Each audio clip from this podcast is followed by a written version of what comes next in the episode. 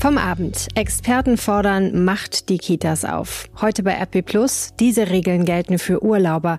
Und das kommt auf uns zu. Prozess wegen Tötung des Chefarztes Fritz von Weizsäcker. Heute ist Dienstag, der neunzehnten Mai zweitausendzwanzig. Guten Morgen. Der Rheinische Post Aufwacher. Der Nachrichtenpodcast am Morgen. Schön, dass ihr zuhört. Mein Name ist Helene Pawlitzki. Ich kümmere mich bei der R P um die Podcasts und ich schaue jetzt mal mit euch nach, was in der Welt so los ist. Diesen Podcast hört ihr überall, wo es Podcasts gibt, auch auf Spotify. Ihr bekommt ihn von uns per Messenger oder auf R P Online und in unserem E-Paper.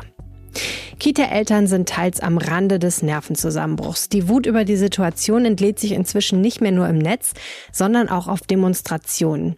Jetzt haben vier medizinische Fachgesellschaften dazu aufgerufen, Kindergärten und Schulen trotz der Corona-Pandemie umgehend und vollständig zu öffnen.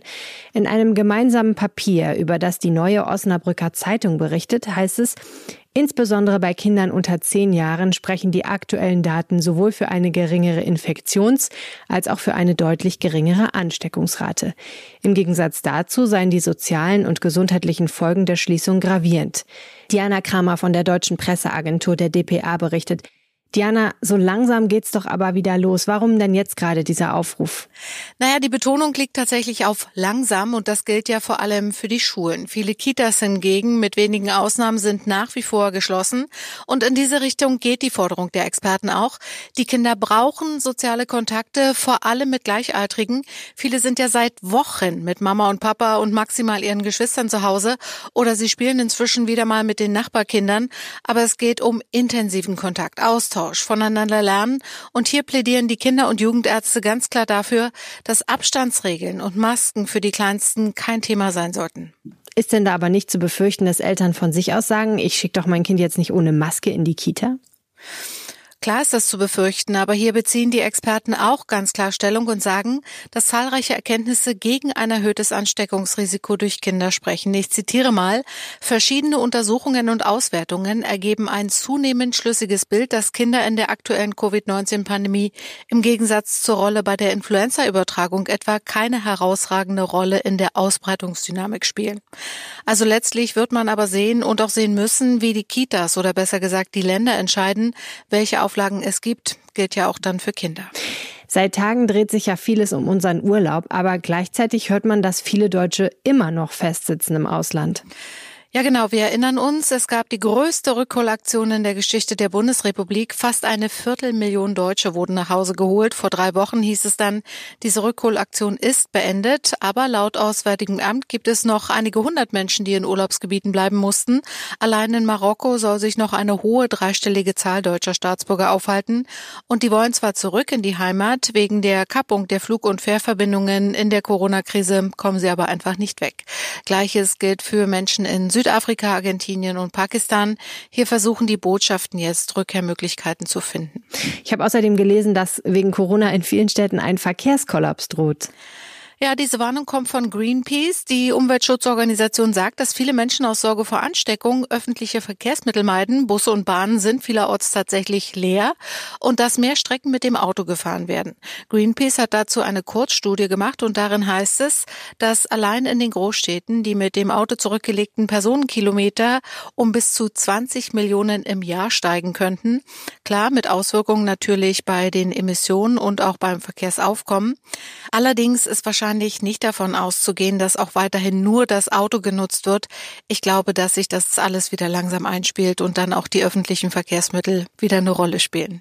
Mehr Infos zur Corona-Krise hört ihr übrigens jeden Tag hier im Podcast-Feed des Aufwachers in Coronavirus in N R W, die Lage am Abend. Heute mit meiner Kollegin Susanne Hamann. Hört gerne mal rein und ums Thema Urlaub geht's natürlich gleich nochmal. Der A f D-Vorsitzende Jörg Meuthen geht fest davon aus, dass der Rauswurf des bisherigen Brandenburger Landeschefs Andreas Kalbitz aus der Partei einer rechtlichen Überprüfung standhalten wird. Er sagte wörtlich, wir haben hier nach juristischen Regeln entschieden. Kalbitz habe eine verfestigte rechtsextreme Vorgeschichte, so Meuthen, die er bei seinem Eintritt in die A f D verschwiegen habe. Zuvor hatte die Brandenburger A f D-Landtagsfraktion mit großer Mehrheit entschieden, dass Kalbitz trotz des Parteiausschlusses Mitglied der Fraktion bleiben soll. Wir hören mal rein, was Meuthen dem Z D F-Heute-Journal gesagt hat. Herr Kalbitz hat bei seiner Mitgliedsaufnahme, in dem Mitgliedsaufnahmeantrag, ähm, Angaben unterlassen, die er hätte tun müssen. Und wir haben in anderen Fällen so entschieden, und dann können wir nicht bei einem Bundesvorstand sagen, da entscheiden wir nicht so. Das macht dann ähm, im Effekt eine Annullierung der Mitgliedschaft. Das haben wir getan. Die Unruhe, die wir jetzt haben, muss man in Kauf nehmen. Und ich bin absolut überzeugt, dass sie sich auch widerlegen wird. Ordnungsdienst und Polizei waren am Montag erneut in der zentralen Unterbringungseinrichtung des Landes in Sankt Augustin im Einsatz. In dem Flüchtlingsheim hatten sich seit der vergangenen Woche zahlreiche Menschen mit dem Coronavirus infiziert. Seit Sonntag werden infizierte Bewohner dort isoliert. Mit Stand Montag gibt es hundertneunundzwanzig Corona-Fälle in der Einrichtung, davon hundertzwanzig bei Bewohnern. Noch sind aber achtzig Proben nicht ausgewertet. Die Ergebnisse werden in Kürze erwartet. Ein Unbekannter hat am Montag gegen elf Uhr fünfzig in Duisburg-Hochfeld auf einen anderen Mann geschossen. Dabei traf er einen sechsundfünfzigjährigen Passanten in den Fuß. Die Polizei fahndet derzeit nach dem Schützen. Er soll ca. fünfundzwanzig Jahre alt sein und einen schwarzen Bart haben. Zeugen beschrieben den Mann als dünn. Er trug blaue Jeans. Nach Polizeiangaben kannten sich das Opfer und das eigentliche Ziel des Schusses, ein zweiunddreißigjähriger. Die Hintergründe sind aber immer noch unklar. In Essen steht ein Rentner vor Gericht, der vor sechs Monaten seine Frau umgebracht haben soll. Er war damals mit blutverschmierter Kleidung bei der Polizei aufgetaucht und hatte gestanden. Nun schweigt der dreiundsiebzigjährige. Die Anklage lautet auf Mord. Bei seiner polizeilichen Vernehmung hatte der Mann gesagt, er habe sich von seiner Frau trennen wollen. Deshalb habe es für ihn nur zwei Auswege gegeben, entweder sich selbst oder seine Frau zu töten. Der Anklage zufolge schlug er seine schlafende Frau erst mit einer Weinflasche, würgte sie dann und stach dann mit einem Messer zu. Mit einem Urteil ist voraussichtlich Ende Juni zu rechnen. Etwa fünfzig Erntehelfer eines Spargelhofes in Bornheim bei Bonn haben am Montagvormittag erneut gegen schlechte Wohn- und Arbeitsbedingungen protestiert. Die Demonstration verlief laut Polizei friedlich. Allerdings hätten private Security-Kräfte des Hofes der Gewerkschaft den Zugang zu den Wohnbaracken der Erntehelfer verwehrt, sagte ein Gewerkschaftssprecher. Die überwiegend rumänischen Helfer hatten schwere hygienische Mängel in den dicht gedrängten Baucontainern bzw. den Sanitäranlagen beklagt. Der Betrieb sei noch am Freitag nach Bekanntwerden der Beschwerden gereinigt worden, sagte ein Vertreter des Unternehmens. Arbeitsschutz, Gesundheits- und Ordnungsamt hätten ihn danach besichtigt und keine Beanstandungen gehabt. Werder Bremen hat das Geisterheimspiel gegen Bayer Leverkusen klar verloren und ist damit noch stärker in akute Abstiegsnot geraten. Bremen verlor im praktisch leeren Weserstadion mit eins zu vier und hat als Tabellenvorletzter der Fußball-Bundesliga nun schon fünf Punkte Rückstand auf den Relegationsplatz sechzehn. Eine Ära bei der Düsseldorfer E G neigt sich offenbar dem Ende zu.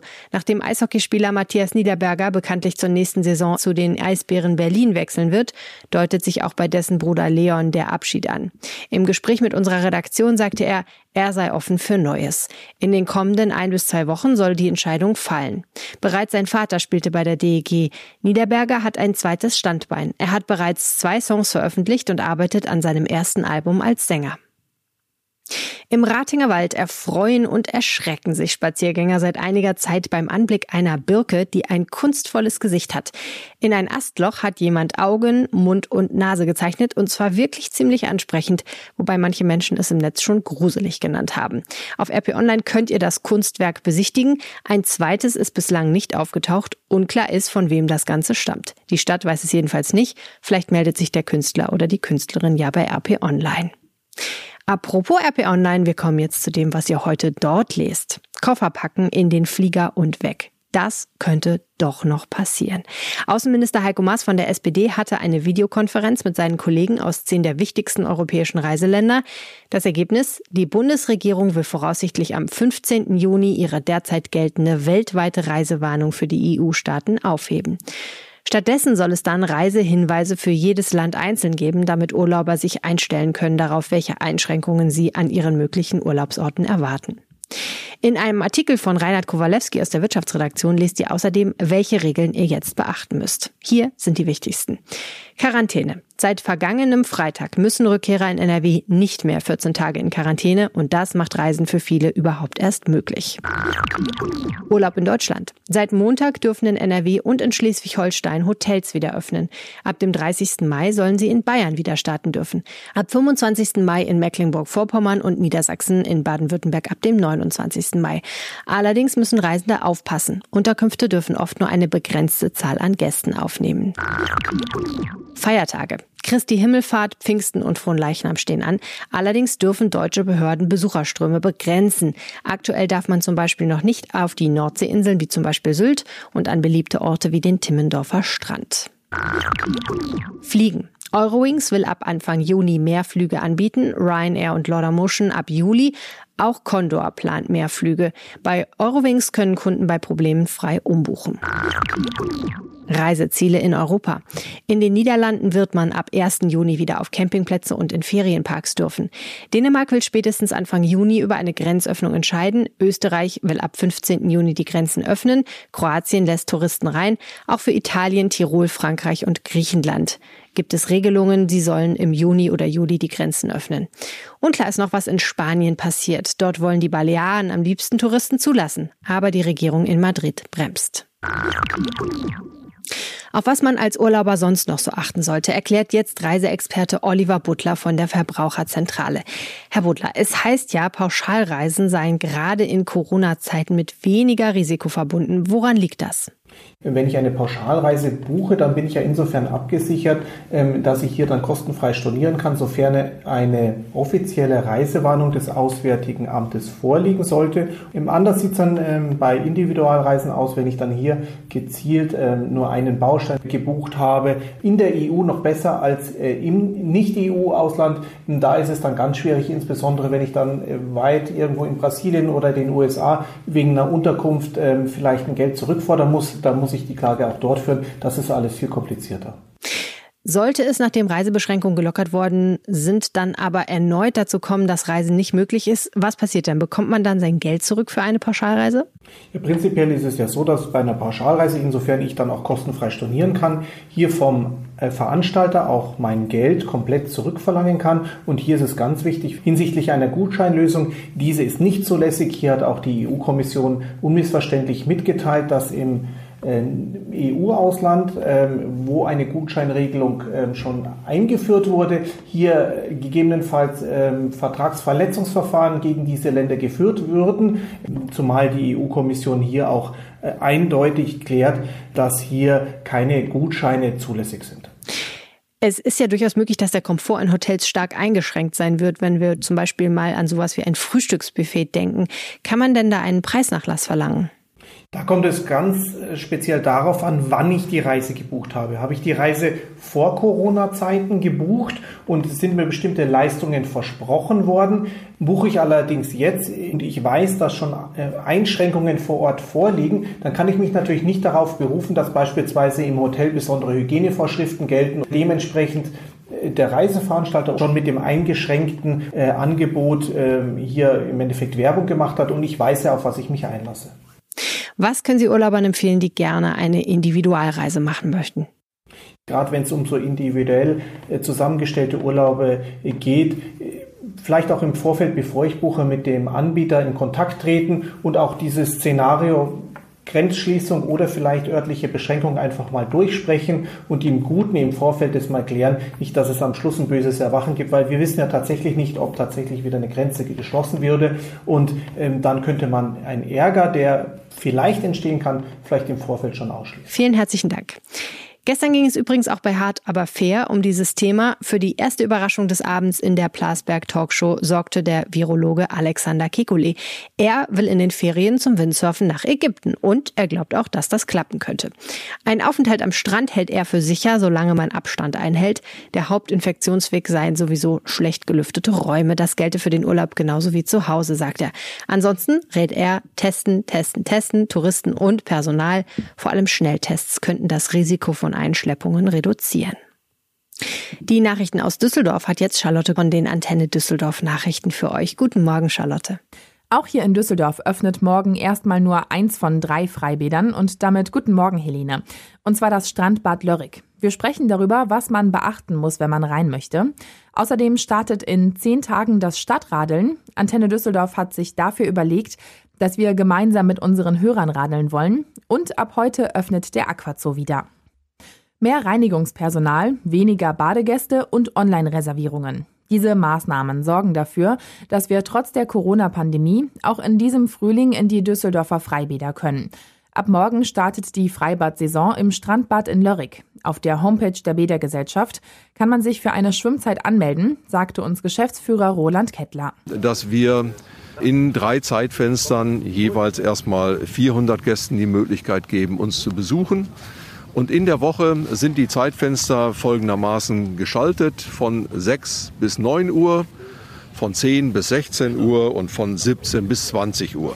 Zwischen den Badezeiten bleibt das Bad jeweils eine Stunde lang leer. In dieser Zeit werden Umkleiden und Duschen desinfiziert. Die Abstandsregeln gelten auch im Freibad für die Besucher. Auf den großen Liegewiesen ist genug Platz dafür. In den Becken wird es Begrenzungen geben und pro Bahn soll man nur in eine Richtung schwimmen. In genau zehn Tagen ist es soweit. Dann startet in Düsseldorf wieder das Stadtradeln. Es geht darum, in drei Wochen möglichst viele Kilometer mit dem Fahrrad zurückzulegen. Dieses Jahr kann im Antenne Düsseldorf-Team mitgeradelt werden. Mehr dazu von unserer Reporterin Alina Lietz. Vom neunundzwanzigsten Mai bis zum achtzehnten Juni werden in Düsseldorf wieder möglichst viele Fahrradkilometer gesammelt. Antenne Düsseldorf macht mit und braucht eure Unterstützung. Das geht ganz einfach. Auf unserer Homepage findet ihr unter Nachrichten einen Link zu unserem Team. Hier könnt ihr euch anmelden. Eure geradelten Kilometer könnt ihr im Nachhinein eintragen oder direkt tracken. Ihr radelt mit unseren Moderatoren, Nachrichtensprechern und Reportern in einem Team und sammelt möglichst viele Kilometer. Gemeinsame Radtouren wird es wegen Corona allerdings nicht geben. Das Stadtradeln ist ein deutschlandweiter Wettbewerb. Insgesamt bis Ende Oktober radeln die verschiedenen Kommunen drei Wochen lang. In Düsseldorf werden die Corona-Maßnahmen weiter gelockert und das kommt jetzt auch beim Aquazoo an. Nachher um zehn Uhr dürfen erstmals seit dem vierzehnten März wieder Besucher rein. Allerdings kann niemand spontan dort vorbeigehen. Der Einlass ist nur mit einem Ticket möglich, das man sich für ein bestimmtes Zeitfenster online oder telefonisch bestellt. Die Nummer steht auf unserer Homepage. Mit diesem System regelt der Aquazoo, dass es nicht zu voll wird. Mehr als zweihundert Besucher sind nicht erlaubt. Außerdem ist der Rundgang nur in eine Richtung möglich und es gilt Maskenpflicht. Und das war's soweit von mir. Die Nachrichten gibt's auch immer um halb bei uns im Radio und zum Nachlesen auf antenne düsseldorf punkt de. Die Deutsche Gesellschaft für das Badewesen geht übrigens davon aus, dass etwa jedes fünfte Bad in N R W morgen öffnen wird. Der Rest schrittweise bis zum Beginn der Sommerferien. Schauen wir auf das, was heute noch passiert. Das Entsetzen über diese Tat war groß. Während Chefarzt Fritz von Weizsäcker im vergangenen November in der Berliner Schlossparkklinik einen Vortrag hielt, stürmte ein Zuhörer auf ihn los und stach dem neunundfünfzigjährigen ein Messer in den Hals. Der Sohn des früheren Bundespräsidenten Richard von Weizsäcker starb noch am Tatort. Heute um dreizehn Uhr beginnt am Berliner Landgericht der Prozess zu dem Fall und Jan-Henner Reitze berichtet aus Berlin für die D P A. Jan-Henner, diese Tat passierte völlig überraschend. Wie ist sie genau abgelaufen? Die Schlossparkklinik hatte öffentlich zu einem Vortrag eingeladen, nichts Ungewöhnliches. Jeder, der sich dafür interessierte, konnte sich an diesem Novemberabend anhören, was Chefarzt Fritz von Weizsäcker zum Thema Fettleber zu sagen hat. Der Vortrag in einem Tagungsraum lief schon eine Weile, als plötzlich ein Mann aus dem Publikum aufsprang, auf von Weizsäcker zustürmte und ihm ein Messer in den Hals rammte. Ein Polizist, der sich privat den Vortrag anhörte, versuchte noch dazwischen zu gehen, wurde selbst verletzt. Schließlich gelingt es, den Angreifer zu überwältigen, aber für Fritz von Weizsäcker kommt jede Hilfe zu spät. Was wissen wir denn mittlerweile über den Angreifer und vor allen Dingen, warum er diese Tat begangen haben soll? Der siebenundfünfzigjährige kommt aus Rheinland-Pfalz und ist auch zum Zeitpunkt der Tat psychisch krank gewesen. Deshalb stuft ihn die Staatsanwaltschaft auch als erheblich vermindert schuldfähig ein. In den Vernehmungen bei der Polizei hat er wirre Anschuldigungen gegen den früheren Bundespräsidenten Richard von Weizsäcker zu Protokoll gegeben. Hass auf die Familie wird deshalb offiziell als Motiv angegeben. Und der Angeklagte soll die Tat geplant haben, den Vortragstermin im Internet gelesen, sich ein Messer besorgt haben und dann nach Berlin gefahren sein. Es war eine Tat, die echt großes Entsetzen ausgelöst hatte. Erschütternd war ja erstmal, wie die Tat abgelaufen ist. Das Opfer wehrlos, der Täter geht wie im Wahn auf ihn los und das auch noch bei einer öffentlichen Veranstaltung. Und dann auch noch Fritz von Weizsäcker tot, der von Kollegen, Familie oder Öffentlichkeit als angesehen und klug beschrieben wurde. Mit dem Namen von Weizsäcker verbinden viele positive Eigenschaften eben durch den Vater des Opfers Richard von Weizsäcker als Bundespräsidenten. Das macht es nochmal schwerer, so ein Verbrechen zu begreifen. zu fassen. Dementsprechend waren auch die Reaktionen. Vielen Dank, Jan-Henner Reitze nach Berlin. Der Sportartikelhersteller Runners Point plant offenbar die Schließung aller Filialen sowie der Zentrale in Recklinghausen. Insgesamt sollen mehr als achthundert Mitarbeiter von dem Schritt betroffen sein. Die Geschäftsführung des Unternehmens habe Recklinghausens Bürgermeister telefonisch über diesen Schritt informiert, heißt es im Rathaus der Stadt. In Recklinghausen liegt die Zentrale des Unternehmens. Hier arbeiten knapp hundertsiebzig Mitarbeiter. Die Marke Runners Point wird offenbar aufgegeben, alle Aktivitäten in die Niederlande verlagert. Dutzende Staaten fordern einen bezahlbaren Impfstoff für alle Länder der Welt sowie eine faire Verteilung von Wirkstoffen. Das ist am Dienstag Thema der Jahrestagung der Weltgesundheitsorganisation W H O. Den hundertvierundneunzig Mitgliedsländern liegt bei ihrem virtuellen Treffen eine Resolution vor, die auch die Europäische Union unterstützt. Darin werden Patentregeln gefordert, die die Produktion eines Impfstoffs in aller Welt ermöglichen. Der gemeinsame Kampf gegen die Corona-Wirtschaftskrise beschäftigt heute erneut die E U-Wirtschafts- und Finanzminister. Bei ihrer Videokonferenz soll es nochmal um das E U-Kurzarbeiterprogramm und um ein Unternehmenskreditprogramm der Europäischen Investitionsbank gehen. Beides gehört zu einem fünfhundertvierzig Milliarden Euro Hilfsprogramm, das von den E U-Staaten bereits grundsätzlich vereinbart ist. Nach der Vorstellung der deutsch-französischen Initiative für ein E U-Hilfsprogramm zur Bewältigung der Corona-Krise will Kanzlerin Angela Merkel bei osteuropäischen Staaten um Zustimmung werben. Heute Morgen konferiert sie mit den Regierungschefs der sogenannten Visegrad-Staaten, anschließend mit dem tschechischen Ministerpräsidenten Andrej Babiš. Zu der Visegrad-Gruppe zählen Tschechien, Polen, Ungarn und die Slowakei. Das Bundesverfassungsgericht verkündet heute Vormittag sein Urteil zu den weitreichenden Überwachungsbefugnissen des Bundesnachrichtendienstes des B N D im Ausland. Es geht um die sogenannte strategische Fernmelderaufklärung. Dabei durchforstet der B N D ohne konkreten Verdacht große Datenströme auf Informationen. Geklagt hat die Menschenrechtsorganisation Reporter ohne Grenzen mit Journalisten aus mehreren Ländern. Sie sehen das grundgesetzlich geschützte Fernmeldegeheimnis und die Pressefreiheit verletzt. Vom Laubfrosch bis zur Gans, vom Watt bis zu den Bergwiesen, zum Zustand der Natur in Deutschland stellt Bundesumweltministerin Svenja Schulze von der S P D heute Morgen in Berlin einen umfassenden Bericht vor. Dabei geht es um Vögel, geschützte Arten und ihre Lebensräume. Alle sechs Jahre bewerten Bund und Länder, wie gut ihr Erhaltungszustand ist und in welche Richtung er sich entwickelt. Denn sie müssen der Europäischen Union Rechenschaft ablegen über die Umsetzung von Naturschutzrichtlinien. Ja, und der einzige Mensch auf der Welt, der noch ein bisschen verrückter ist als Verschwörungstheoretiker Attila Hildmann, ist wahrscheinlich Tobi Jochheim. Und der hat mir eine Nachricht geschickt. Nachricht von Tobi. Hey, ihr Lieben. Vielleicht kennt ihr Attila Hildmann.